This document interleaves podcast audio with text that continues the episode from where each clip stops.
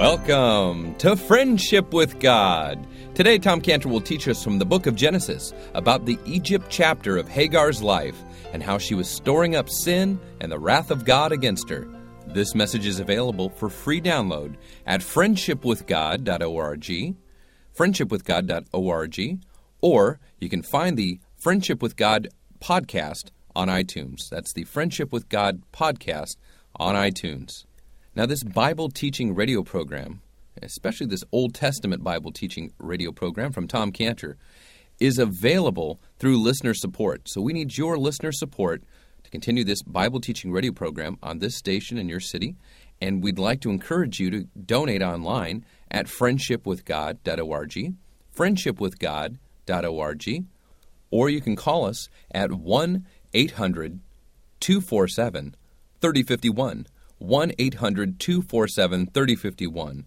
If you're really enjoying the Friendship with God radio program with Tom Cantor, we really do need your support. 1 800 247 3051, or again, friendshipwithgod.org.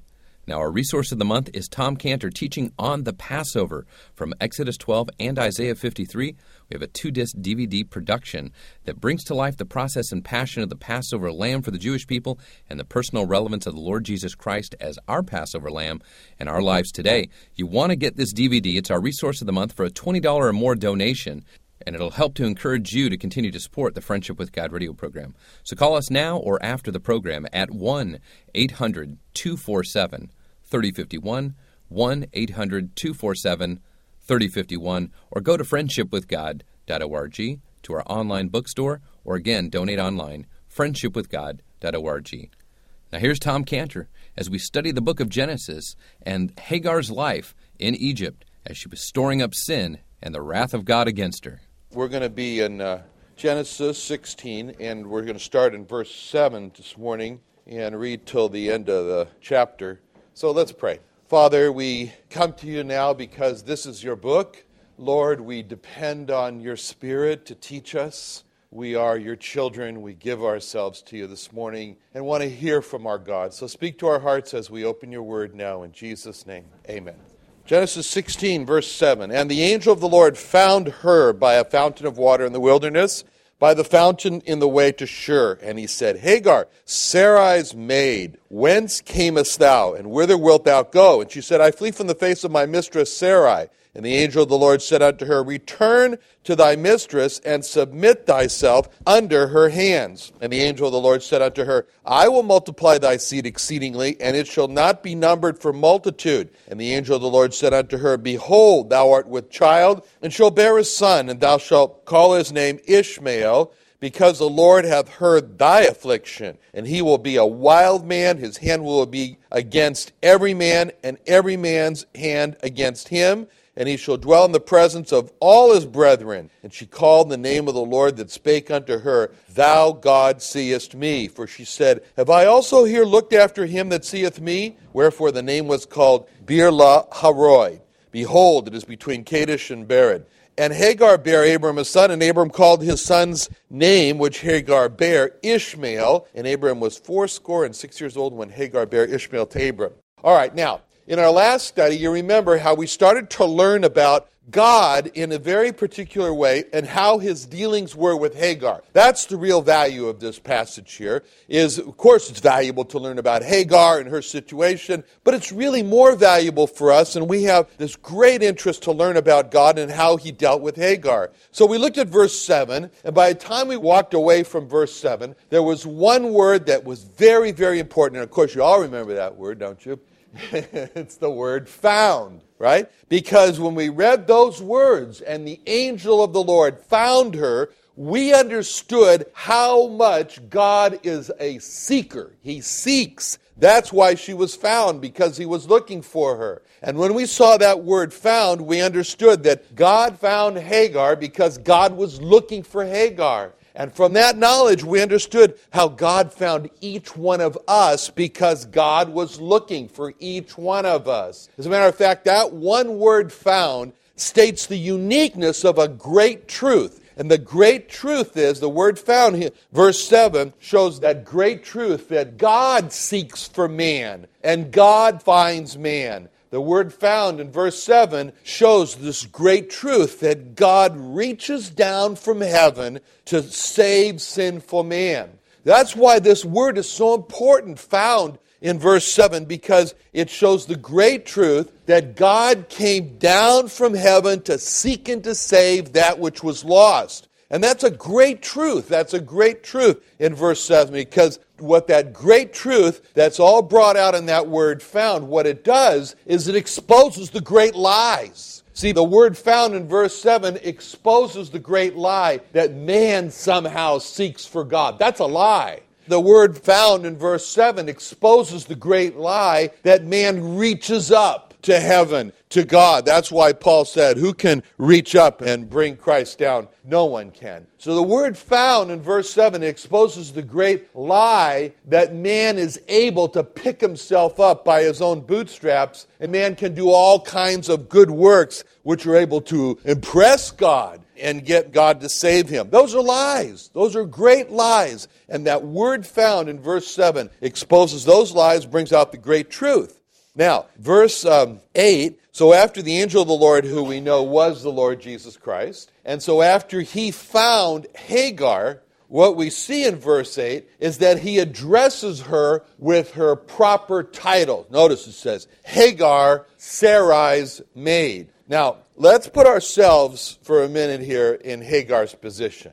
It's by the grace of God that Hagar was taken out of a life in Egypt where she was surrounded by false gods. The chapter, that was a chapter in Hagar's life when she was in Egypt, and that was a dark chapter in her life where all she saw around her was the exaltation of man. She saw the pride of man. She saw the promotion of Pharaoh as a direct descendant of the sun god. And that chapter in Hagar's life, where she lived in Egypt, there were gods that so angered the Lord that when he brought the ten plagues on Egypt to bring out the children of Israel out of Egypt, he said that he was actually executing judgment on their gods. That's what he said in Exodus 12 12, when he said, I will pass through the land of Egypt this night and will smite all the firstborn in the land of Egypt, both man and beast, and against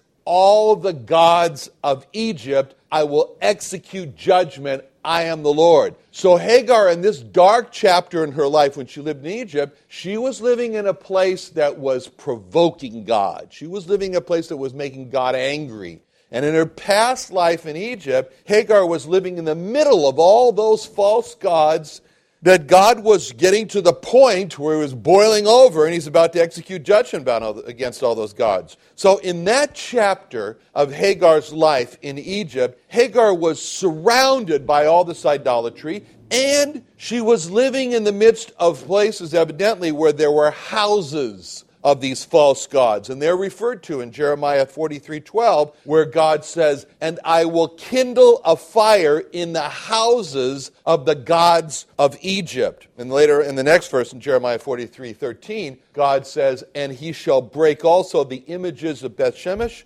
that is in the land of Egypt, and the houses of the gods of the Egyptians shall he burn with fire. So, this was the chapter in Hagar's life where she lived in Egypt, where she was in the middle of all this. And she walked down the streets there in Egypt. She saw those houses of the gods. She saw the idols. She smelled the incense. There was incense, a certain incense that was used to burn to those gods. God said that those who burned incense to those gods in Egypt, He said they cut themselves off from God and they made themselves a curse and a reproach. And Jeremiah speaks about that also in Jeremiah 44 8, where he said, In that ye provoke me unto wrath with the works of your hands, burning incense unto other gods in the land of Egypt, whither ye be gone to dwell, that ye might cut yourselves off, and you might be a curse and a reproach.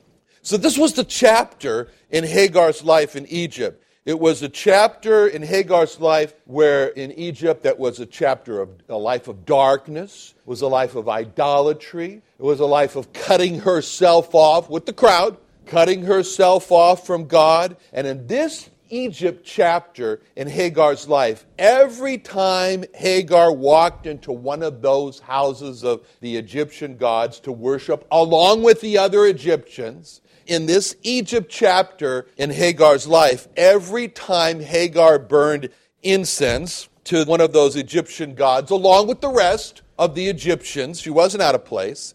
In this Egypt chapter of Hagar's life, every time Hagar bent her knees or bowed herself to one of those Egyptian idols, along with all the Egyptians, in this Egypt chapter in Hagar's life, every time Hagar asked one of those Egyptian idols to help her, along with all the rest of the Egyptians, every time she trusted in one of those Egyptian idols, along with all the rest of the Egyptians that were doing all that as well, every time she did one of those things in Egypt, in this chapter of her life, Hagar was hardening her heart against the constant light of creation which she had and the light of her own conscience that were just screaming out to her inside of her no this is wrong. God is not a piece of stone. He's not a piece of carved wood. But every time hagar did one of those things in egypt in that chapter in her life she did what's described by one word. And you might want to turn to this in Romans 2 5. There's one word which is very interesting in Romans 2 5 that describes what every lost person does, we're thinking about Hagar here.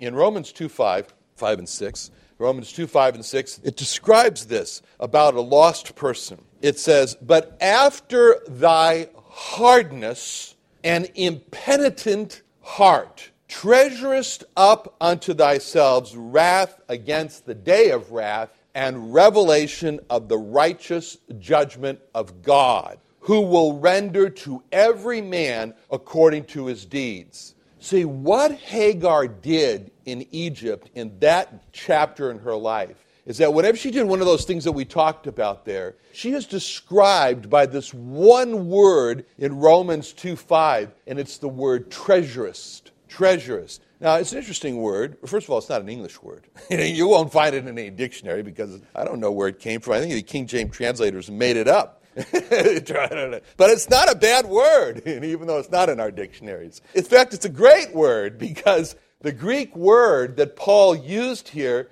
for treasurest is the word thesaurizo, and which comes from the Greek word thesauros, which is where we get our word treasure from. So it really means to treasure. There is no word to treasure, but anyway, that's what it means. I treasure, you treasure. No, it doesn't. Anyway, it means to make a deposit, or it means to store away. You know, as, as I was preparing the study at home, and my wife you know, this door is behind me, and my wife opens the door to the study, and so I kept working, you know, because I only speak when I'm spoken to. and I was waiting for her to speak to me. and so I was just sitting there, but she didn't say anything. And so I'm waiting, and, and then I heard a few coins drop into the piggy bank, which is in the study, see. And then she shut the door, you know. And so and she didn't want to say anything to me. She just came in to drop a few coins in our piggy bank, which we keep in the study. So I was thinking about our piggy bank, you know, especially this word.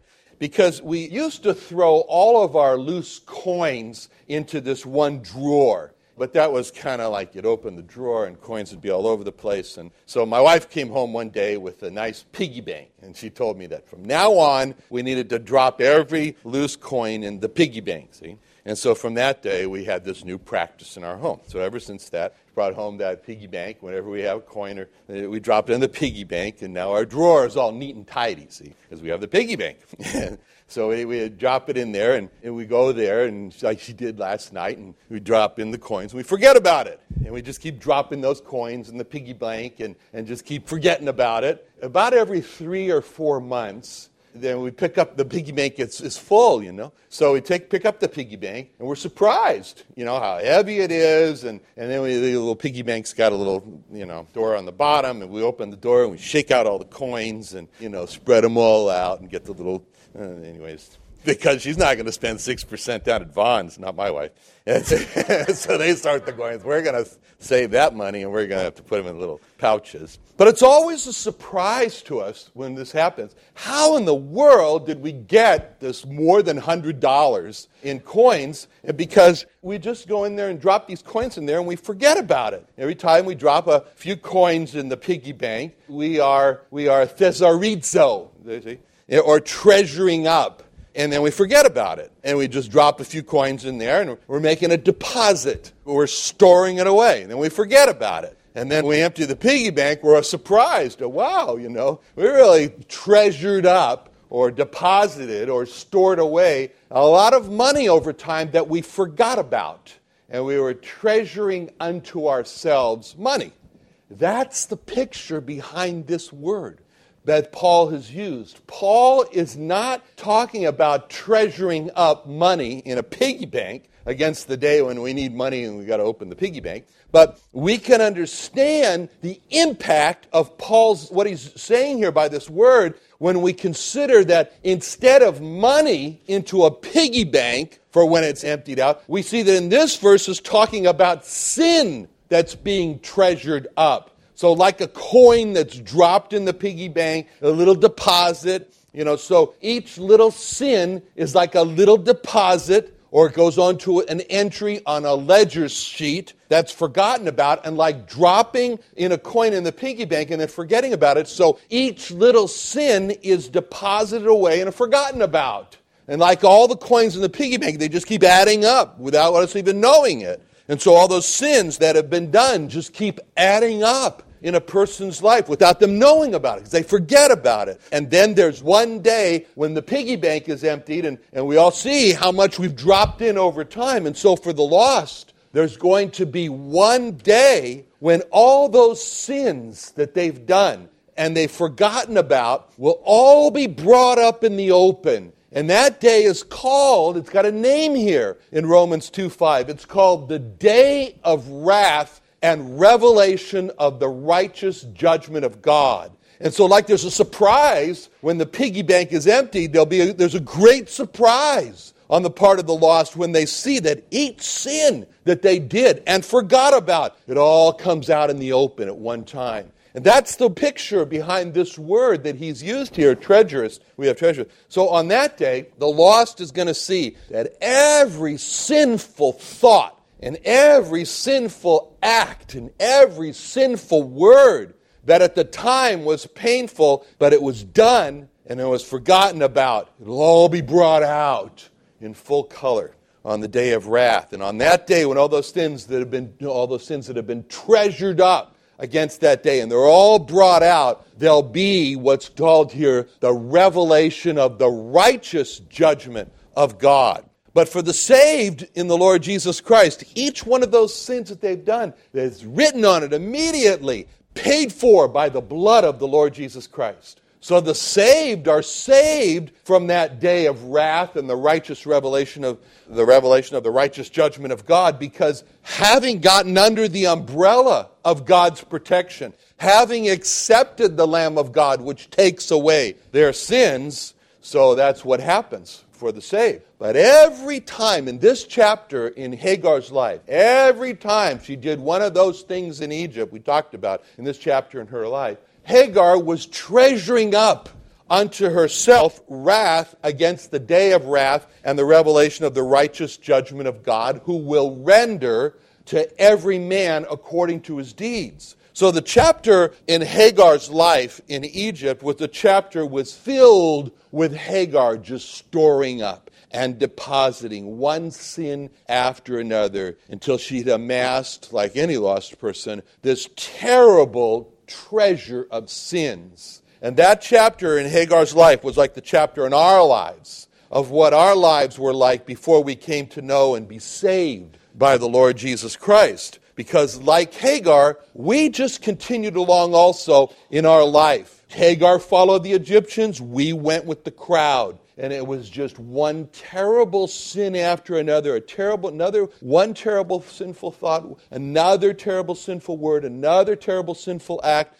and after each one, Hagar and we, we said the same thing. Right now, I feel terrible for what I thought or what I said or what I did, but just give it some time. Just give it some time. Time will heal it all. With time, I'll be able to forget it, move on. And we thought that just by giving it time to forget it, just by closing our eyes to what we did, just by forgetting what we did, that all of our sins would just vanish away. But that's not true. And like Hagar, we had no idea that with each sin, we were making another deposit, another treasuring into our own personal terrible treasure of all of our sins that we were collecting for our own personal day of wrath and the revelation of the righteous judgment of God, who would render to every man according to his deeds. Then one day, in a very surprising series of strange events, Hagar